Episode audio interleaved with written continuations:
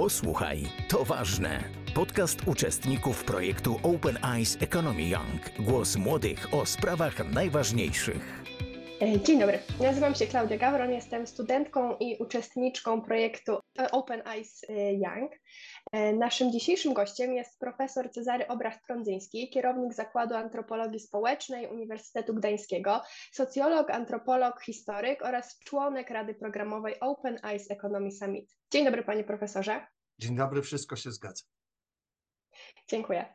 Chciałabym dziś poruszyć temat aktualnej sytuacji szkolnictwa wyższego w Polsce oraz zagłębić się w strukturę, działaniu uniwersytetu, e, a także poruszyć wątek współpracy nauki z biznesem. I na samym początku zapytać, jaka pana, profesorem, jaka pana profesora zdaniem jest rola uczelni i jak środowisko naukowe wpływa i oddziałuje na społeczeństwo? Strasznie depresyjny temat sobie pani wybrała. Moglibyśmy porozmawiać o ładnej pogodzie, a tymczasem oczekuję pani rozmowy na temat sytuacji, kondycji, roli, znaczenia szkolnictwa e, wyższego. I powiedziałbym w taki sposób, że trzeba to rozpatrywać e, w dwóch perspektywach, to znaczy jak powinno, jak mogłoby być i jak jest. Gdybyśmy szukali odpowiedzi na to pierwsze pytanie, to oczywistym jest, że wskazywalibyśmy na ważne funkcje uniwersytetu, tak użyjmy tej nazwy ogólnej. Ja czasami używam pojęcia akademii pisanej z dużej litery, żeby objąć tą kategorią całe środowisko. E, niektórzy wskazują, że oczywiście jest to głównie rola polegająca na tym, że mamy przygotowywać osoby na potrzeby rynku pracy.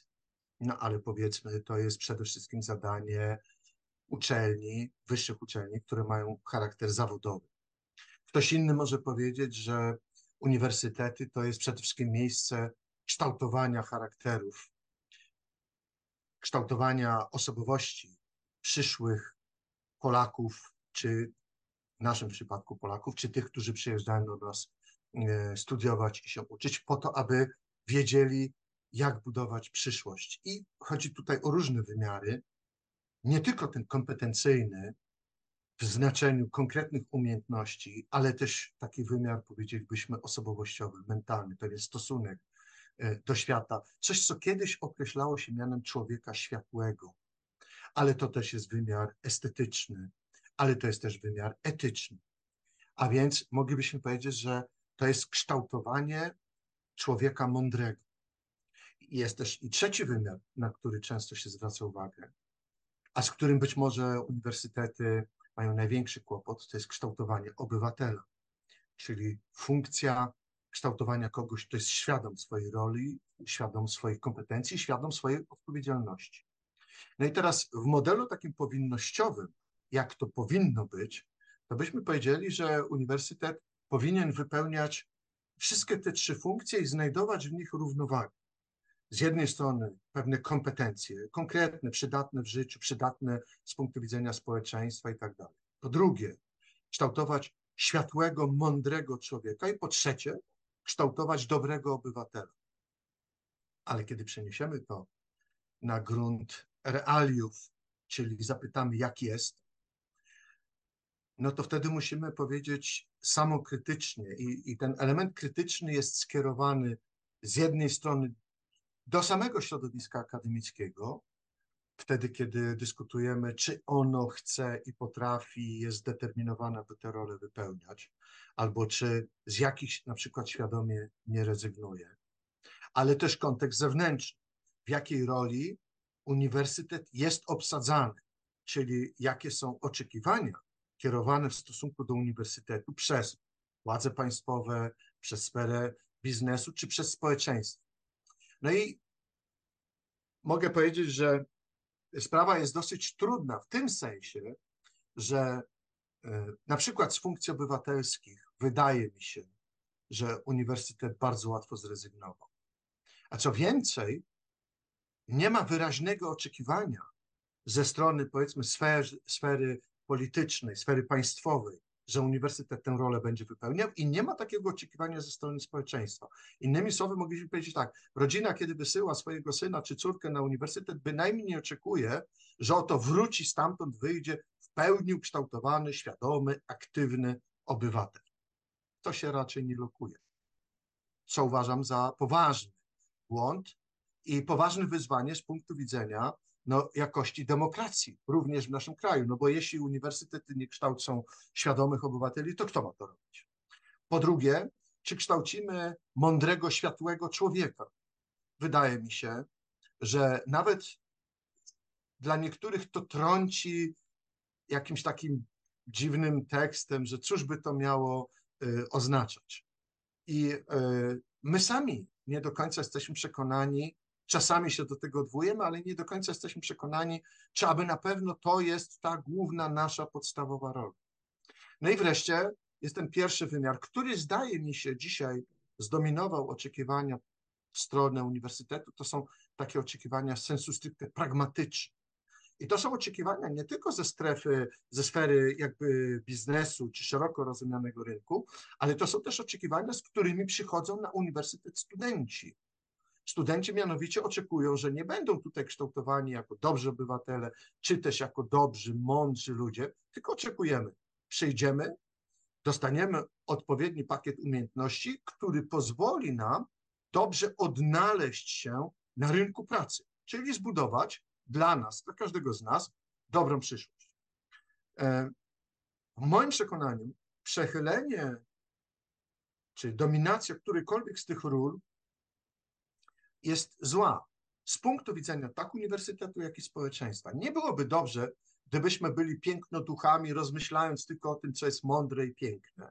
Nie bylibyśmy, e, nie byłoby sensu, gdybyśmy byli kuźnią obywatelskich zaangażowań, bo nie jesteśmy wyższą szkołą partyjną czy, e, czy polityczną, ale nie jest też dobrze, kiedy zapominamy o tamtych dwóch wymiarach i skupiamy się wyłącznie na tym wymiarze pierwszym, takim sensu stricte e, pragmatycznym.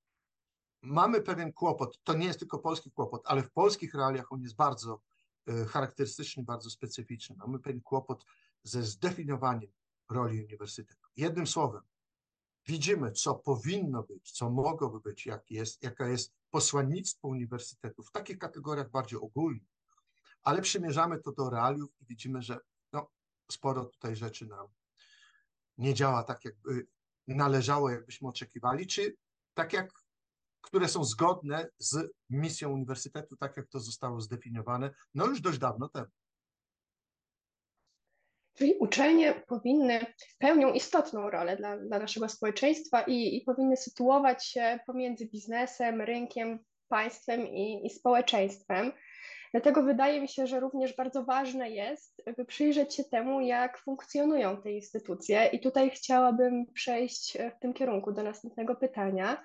E, biorąc pod uwagę doświadczenie pana profesora związane z pracą na uczelni, z uczestnictwem w procesie tworzenia różnych kierunków, wdrażania nowych rozwiązań, a przede wszystkim związanym z kierowaniem placówką naukową, chciałabym zadać pytanie o trudności i wyzwania, jakie napotkał Pan na swojej drodze na przestrzeni lat, ale również o to, co uległo zmianie i czy obecnie możemy powiedzieć, że pewne obowiązki, które wynikają z pracy na uczelni, są usprawnione.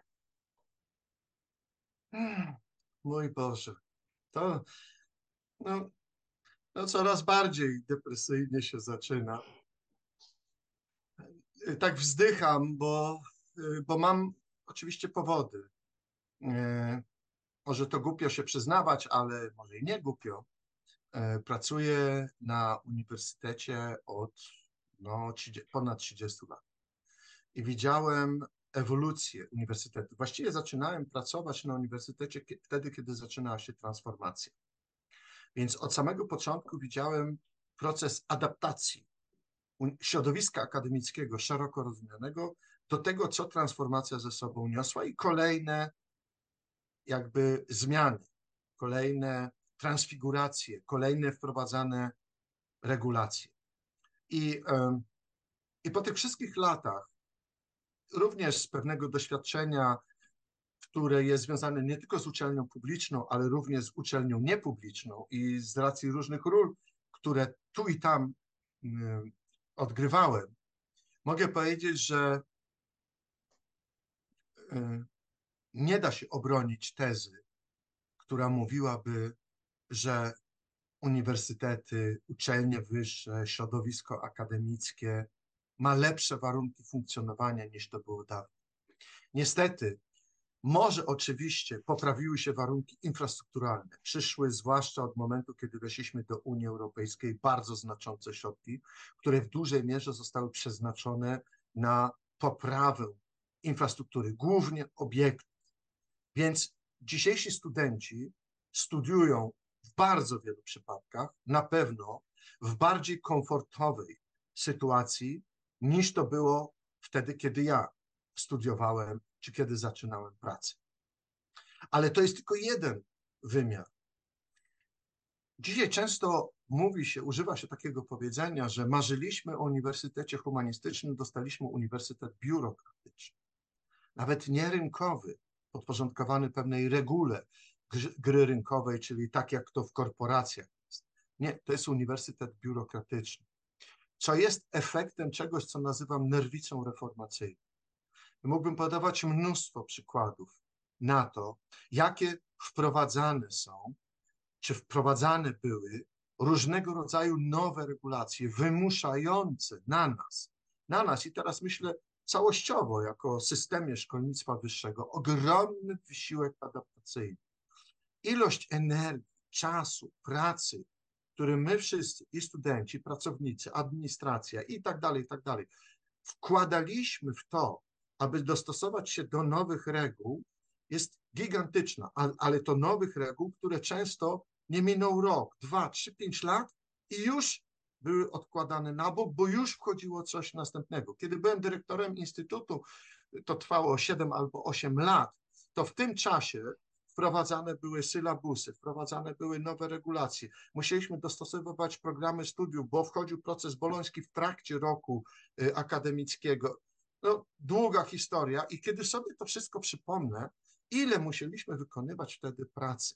Jak sobie przypomnę, co się stało, kiedy wprowadzano y, funkcjonowanie polskiej y, y, komisji akredytacyjnej, która zaczęła kontrolować jakość dydaktyki. I przypomnę sobie, że kiedy wykonywaliśmy pierwszy raport, to cały ten raport wszystkim liczył 29 czy tam 30 kilka stron, a dzisiaj formularz ma więcej. Sam formularz, nie mówiąc o wszystkich załącznikach.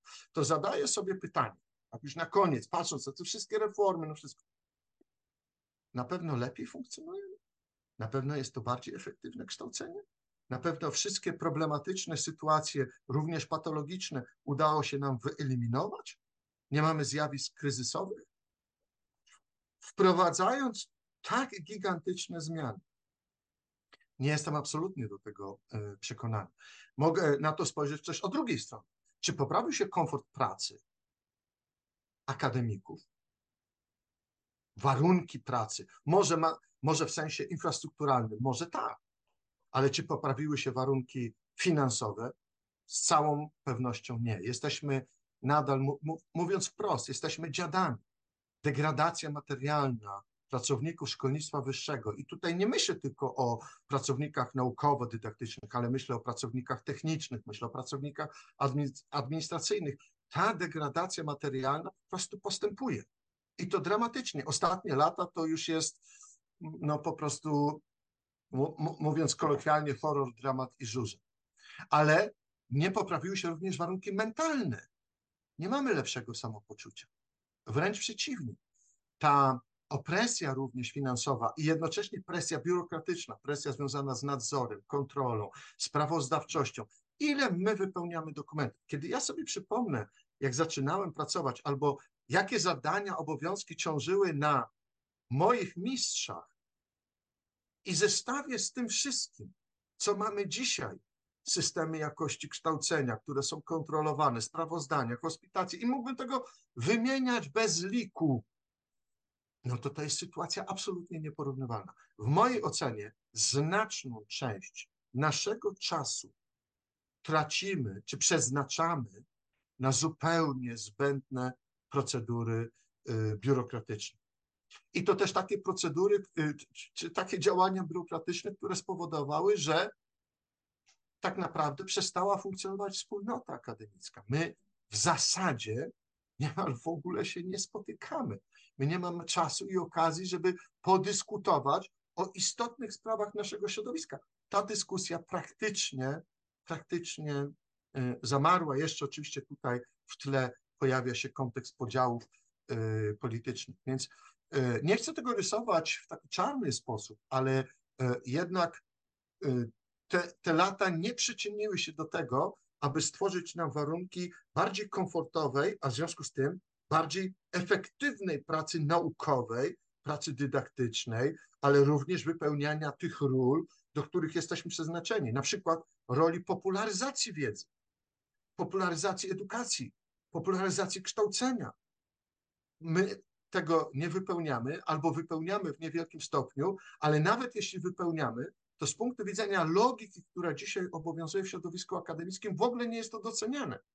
To nie jest jakoś pozytywnie waloryzowane. Często więc, kiedy spotykam się w różnych środowiskach, mówię, to, że ja się z Państwem spotykam, jest wbrew logice, która nakazuje rozliczać mnie nie z tego tytułu, że ja się z Państwem spotkałem, współpracuję, robimy jakieś rzeczy razem, tylko mam publikować, mam pisać i publikować artykuły w odpowiednich czasopismach, które będą za odpowiednią e, liczbę punktów, bo to przede wszystkim decyduje o prestiżu środowiska, ba, decyduje przede wszystkim o jego finansach, a więc na szansach na przetrwanie.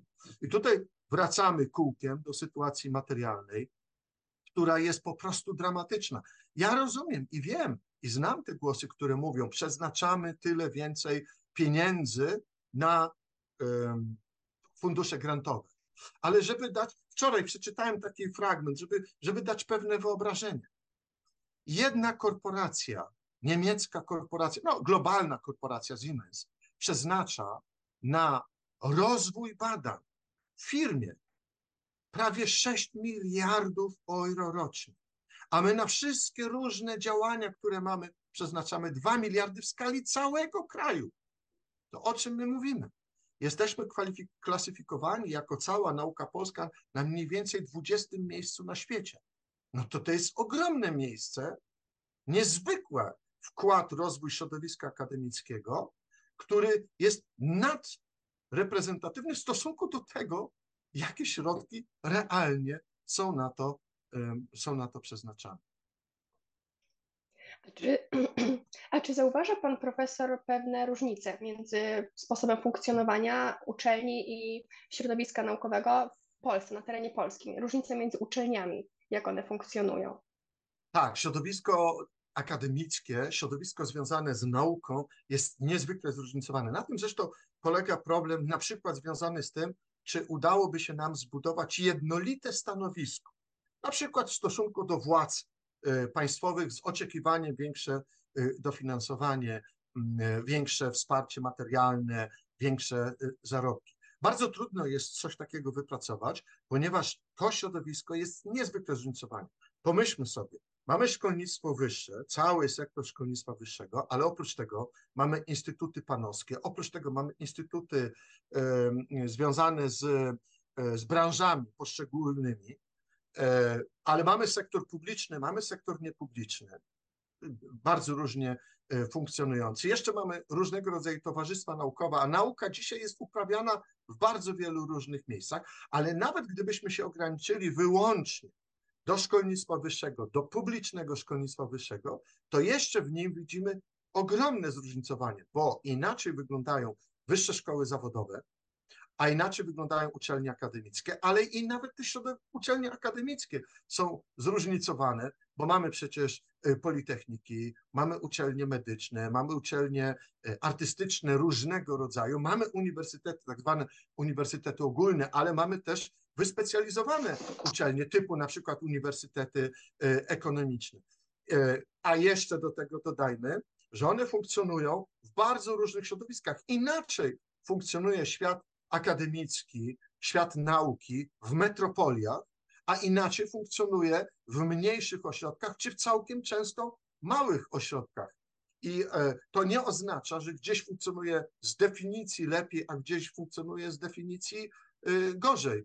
E, zresztą doświadczenie innych krajów, na przykład Niemiec, pokazuje, że małe uniwersytety e, w małych ośrodkach są często jednymi z najlepszych y, uniwersytetów. I w Polsce znajdziemy przykłady uniwersytetów pokaźnych, ale które funkcjonują w relatywnie mniejszych ośrodkach, wcale niewielkich y, metropoliach. No, na przykład Uniwersytet Mikołaja y, Kopernika w Toruniu, który to Toruń przecież nie jest wielką metropolią, ale ranking uznanie i dorobek tego uniwersytetu przecież są bardzo znaczące. W związku z tym funkcjonowanie w tych różnych środowiskach jest bardzo specyficzne, bo też potrzeby, oczekiwania i możliwości są bardzo różne.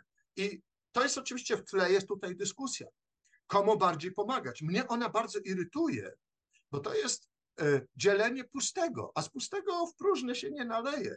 Jeśli mamy mało, to oczywiście możemy dyskutować, czy dajemy wielkim uczelniom w metropoliach, bo one nas ciągną, no pewnie, oczywiście, skupiają największy potencjał naukowy. I wtedy mówimy, dobra, nie przejmujmy się tymi prowincjonalnymi uczelniami tego i owego, bo tam niewiele się dzieje. Dlaczego jest taki argument? Bo jest po prostu mało środków. Musimy je dzielić i mówimy, jak jest mało, dzielmy efektywnie. Ale spójrzmy na to z perspektywy uczelni, która funkcjonuje w małych ośrodkach. Owszem, możemy, oczywiście tam czasami są specjalizacje i są bardzo ważne rzeczy, które się robi w obrębie specjalizacji, ale przecież nie o to chodzi w małych uczelniach, w małych ośrodkach, tylko chodzi przede wszystkim o wypełniane przez nie różnego rodzaju funkcje, na przykład funkcję, która jest związana nie tylko z kształceniem i z badaniami naukowymi, ale funkcje społeczne, funkcje prestiżowe, funkcje integracji, funkcje reprodukcji lokalnej elity. Przecież to są szalenie istotne rzeczy. Nie chcemy mieć pustyni która poza obszarami metropolitalnymi właściwie będzie pozbawiona możliwości tworzenia silnego zaplecza również z punktu widzenia lokalnej gospodarki, lokalnej administracji, lokalnych usług publicznych. W związku z tym trzeba widzieć równowagę. Tę równowagę jest bardzo trudno w Polsce znaleźć. No właśnie z tego względu, że mamy po prostu ogromny deficyt środków. Jest oczywiście też inny kontekst, bardzo istotny, to jest kontekst demograficzny na wielu obszarach po prostu zaczyna brakować młodych ludzi. I te uczelnie mają, że tak powiem, krótką kołdrę. Ale tu działają mechanizmy dość paradoksalne. Ja znam takie sytuacje, że ode mnie, a od razu powiem, że mieszkam i rozmawiam e, z panią 100 e, kilometrów od Gdańska, w małej miejscowości, daleko, daleko na pomorskiej prowincji. I ode mnie zna, znaczna część osób studiowała, wybierała drogę studiów w Trójmieście. Ale dzisiaj bywa już inaczej. A dlaczego? Bo jest bardzo drogo. Wynajęcie stacji w Gdańsku albo w Gdyni, już nie mówiąc o Sopocie, to są ogromne pieniądze. W związku z tym wybierają mniejsze ośrodki. Słupsk, Koszalin, Bydgoszcz, Toruń, bo jest po prostu taniej. Zaczyna być to dostępne. Więc rynek niekiedy y, weryfikuje. Więc widzę oczywiście różnorodność funkcjonowania w zależności od potencjału naukowego, w zależności od potencjału finansowego, w zależności od niepewności, czy będziemy mogli funkcjonować, zamykamy kierunki, likwidujemy, podtrzymujemy, e, w zależności od otoczenia demograficznego, w zależności od wsparcia społeczności lokalnej, czy uczelnia jest tylko taką wyspą, czy jest czymś, co rzeczywiście ma taki czynnik miastotwórczy. No i jeszcze jest jeden element taki wewnętrzny. Trochę inaczej funkcjonują uczelnie, w których pracuje kilka tysięcy ludzi, a inaczej, kiedy jest kilkaset. A grono naukowców z tytułami i tak dalej, to jest czasami kilkadziesiąt osób albo i mniej. No to wtedy te relacje są różne. Z wszystkimi plusami i minusami. Może być plus, bo ludzie się znają, mogą, jest bliski kontakt ze sobą, ale może być minus. Koterie, sitwy, zaszłości, konflikty. Więc rzeczywiście y, y, widzę absolutnie różnorodność, bardzo duże zróżnicowanie środowiska akademickiego, co oznacza też, że polityka naukowa, polityka względem szkolnictwa wyższego, zarówno ta polityka, powiedziałbym, centralna, jak i ta lokalna, choć przypomnę, że na przykład samorząd regionalny tak naprawdę nie ma żadnego wpływu na funkcjonowanie uczelni. Wszystko, co robi marszałek, czy bądź jego ekipy, instytucje, to jest czymś z naddatkiem, czymś, co przekracza trochę uprawnienia zapisane e, w prawie. To jest sytuacja absurdalna. W Niemczech jest odwrotnie, uniwersytety są landowe. I to też pociąga za sobą niezbyt sympatyczne sytuacje, bo kiedy land ma kłopoty ekonomiczne, to po prostu tnie y, uczelnia. Więc E, przed nami jest szukanie złotego środka. Ja bym sobie jednak wyobrażał taką sytuację, w której e, władze regionalne mają jednak pewien wpływ, mogą wpływać, e, wspierając środowisko akademickie i bardziej z niego korzystając. Rozumiem. A kontynuując ten wątek, czy polskie uczelnie mają tendencję do rywalizacji czy współpracy między sobą? No, ponieważ mamy bardzo ograniczone zasoby, i konkurujemy. Ja to, ja to nazwałem autokanibalizmem akademickim, bo my właściwie kon, konkurujemy o bardzo ograniczone zasoby. E, I tam wokół tego pojawiają się różnego rodzaju narracje, które mówią, tylko grube ryby mogą, e, powinny być, bo one mają większe przyrosty, że tak powiem. Płotki, malutkie rybki powinny zostać zjedzone przez tych większych, wchłonięte i tak dalej ale ktoś inny może powiedzieć, nie, liczy się bioróżnorodność, czyli tworzyć warunki trzeba dla wielu rozmaitych gatunków. Ten autokanibalizm polega na tym, że my sami ze sobą mamy jakby wpisany mechanizm wewnętrzny, który oznacza, że konkurujemy ze sobą względem siebie, a nie w e, stosunku do określonych pewnych warunków. Czyli jeśli spełnisz jakieś warunki, które zostały określone, to na przykład w ocenie parametrycznej będziesz miał kategorię A. Okazuje się, że tak nie jest. Ocena parametryczna jest tak sformułowana, że tylko niewielki, niewielki odsetek dostanie A+, troszkę dostanie A, troszkę B+, i cała reszta, i cała reszta, i cała reszta. Ale to jest ocena relatywna. To znaczy, jak my się postaraliśmy i mamy B+, ale chcielibyśmy mieć kategorię A, to będziemy jak chomik zasuwać jeszcze bardziej, jeszcze bardziej, ale inni będą jeszcze mocniej. I okaże się, że mamy większy dorobek niż mieliśmy poprzednie 4 lata temu, ale on nie jest wystarczający. Może się okazać, że inni poszli jeszcze bardziej do przodu i my nie tylko nie wskoczymy na A, ale spadniemy na B, bo ocena jest relatywna. Z punktu widzenia władzy idealna sprawa. No, y, zarządca, że tak powiem, od czasu do czasu może tylko sypnąć trochę jedzonka do tego stawu, a my tam będziemy sami na siebie y, polowali. To jest patologiczny mechanizm. To mówię z pełną odpowiedzialnością. Patologiczny mechanizm, który wpisuje niezdrowy typ konkurencji w samo środowisko akademickie, co zresztą sprawia, że bardzo trudno jest nam zbudować pewną wspólnotę interesu, wspólnotę myślenia o tym, że jedziemy na tym samym wózku. Otóż nie, nie jedziemy na tym samym wózku, konkurujemy o te same e, zasoby. Nie w tym sensie, że ja opublikuję lepiej, e, będę miał wyższy prestiż, będzie, będę bardziej rozpoznawalny. Tylko chodzi o to, że jeśli to zrobię, to będę miał więcej, e, więcej pieniędzy, ale to, czy to jest więcej, dopiero się okaże za jakiś czas, jak się z innymi porównamy. To jest coś, co nie ma granicy. Musimy każdej następnej odsłonie będziemy i jeszcze bardziej, i jeszcze bardziej, i jeszcze bardziej. Przecież jakie to jest idealne z punktu widzenia y, zarządzania, powiedziałbym zarządzania publicznego, raczej nie, takie zarządzania bacikiem. Staraj się, staraj się, doskonał się jeszcze bardziej, jeszcze bardziej, bo jak nie, no to wypadasz, wypadasz. Ten mechanizm jest tak pisany, że ja czasami mówię, no dobrze, a jak z jakichś powodów różnych się to nasze staranie przyczyni do tego, że nagle mamy kategorię co? Zlikwidują, zamkną? Przecież to jest sfera gry pozornej. Jak się okazywało, że w ocenie parametrycznej, że komuś groziło, że będzie B, to mu arbitralnie podnoszono, żeby był B+. Jak miał być C, no to nie, to pan minister uznał, jednak damy taką i taką kategorię, żeby go y, podciągnąć. No, niestety działania pozorne prowadzą do pogłębienia patologii. Ludzie po prostu wiedzą, że to jest oparte wszystko na jakiejś uznaniowości, na y, oszustwie, na drogach, y, na skróty i oczywiście adoptują się do tego, czyli wprowadzają regulacje polegające, dobra, zmniejszamy liczbę N, zmniejszamy liczbę pracowników naukowych, resztę przenosimy na y, etaty dydaktyczne i tak dalej. Nie o to w tym wszystkim chodzi. Chciałabym poruszyć jeszcze jeden wątek. Mam nadzieję, że będzie mniej pesymistyczny. E, a mianowicie współpraca nauki z biznesem. Jakie jest Pana profesora doświadczenie w tym obszarze i jak to funkcjonuje w Polsce? Ależ oczywiście, że będzie pesymistyczny, jak już weszliśmy w tę konwencję. E, to, co powiedziałem do tej pory, to jest jakby opisywanie diagnozy stanu z perspektywy kogoś, kto tego doświadcza, a kto bardzo nie chciałby tego doświadczyć, kto nie widzi powodu, aby tak było, kto uznaje, że można by wprowadzić nie metody kija, ale raczej pewne metody zachęty. Tworzyć reguły, w których możemy się odnaleźć i w których możemy oczywiście robić pewną selekcję. Jak się ktoś nie, nie nadaje, to po prostu z niego rezygnujemy.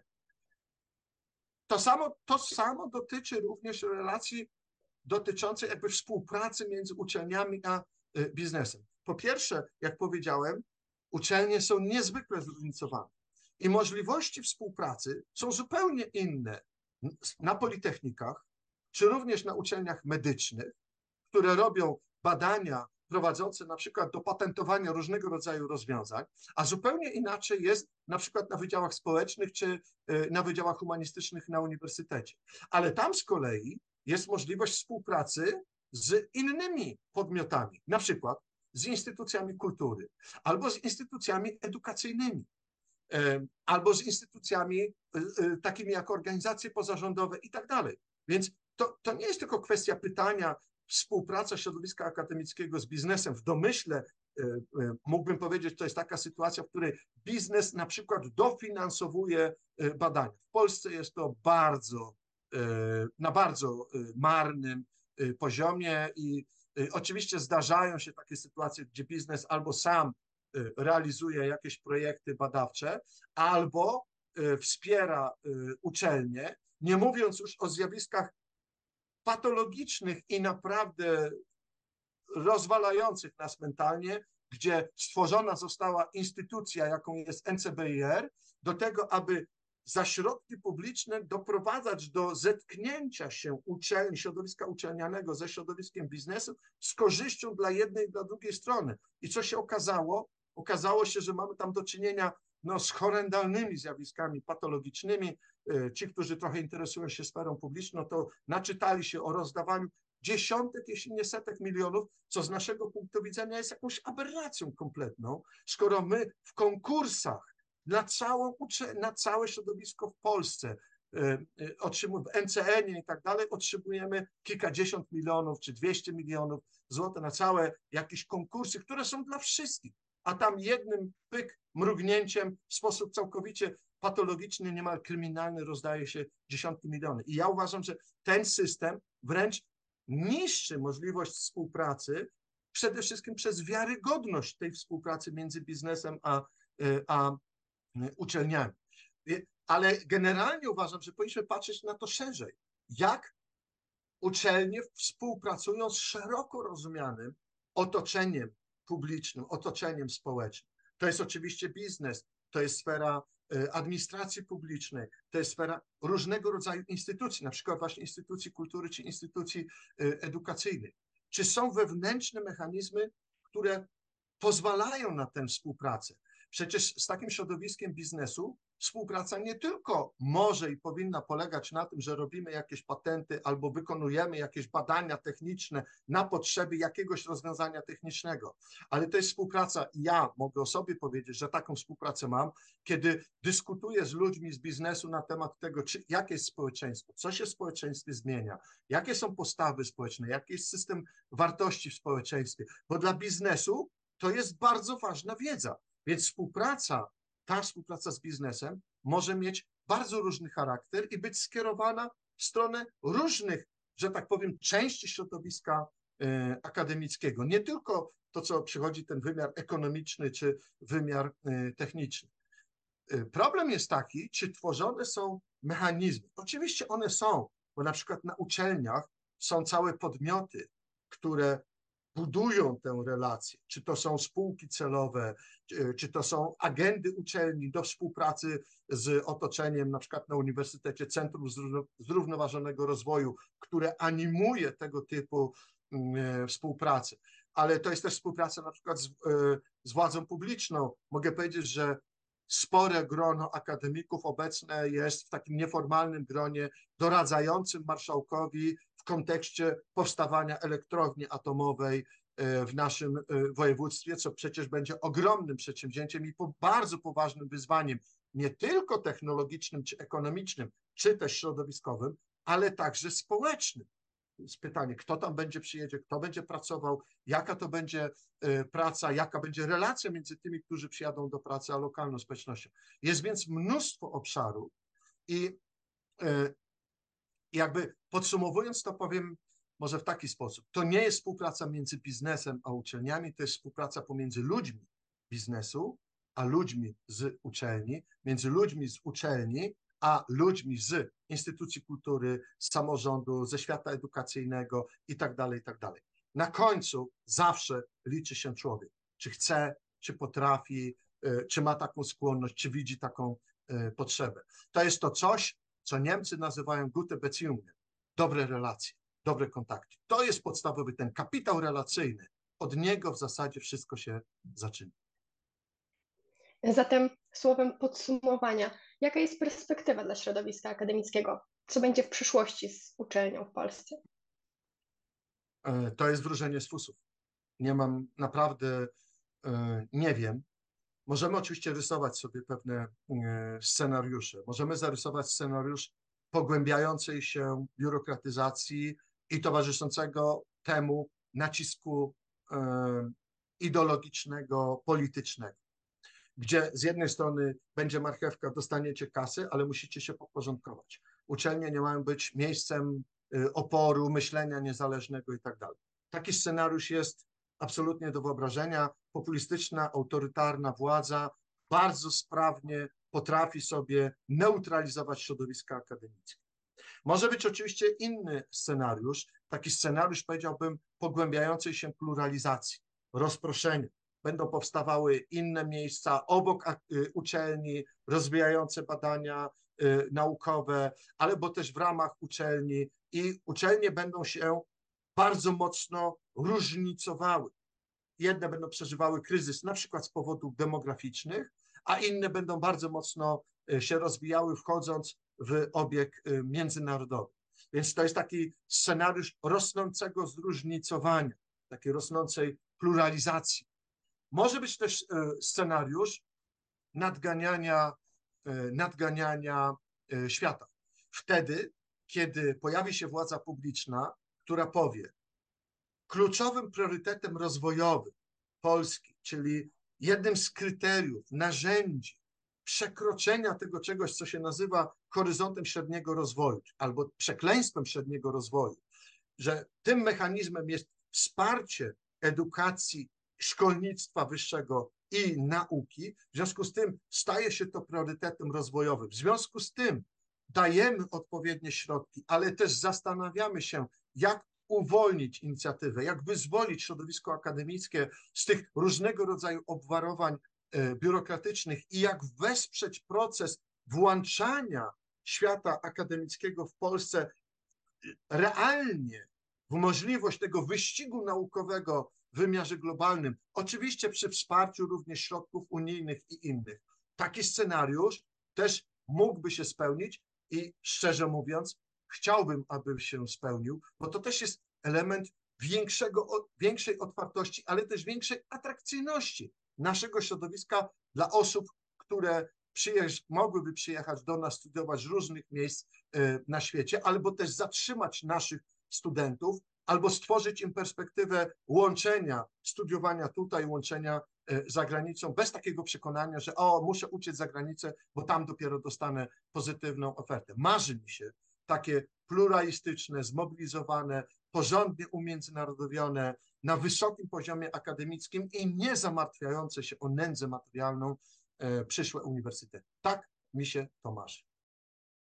Dziękuję bardzo za rozmowę. Naszym gościem był profesor Cezary Obracht-Prądzyński. Dziękuję bardzo. Dziękuję panu. Posłuchaj, to ważne. Podcast uczestników Open Eyes Economy Young. Projekt jest finansowany przez Islandię, Liechtenstein i Norwegię z funduszu EOG w ramach programu Aktywni Obywatele, Fundusz Regionalny.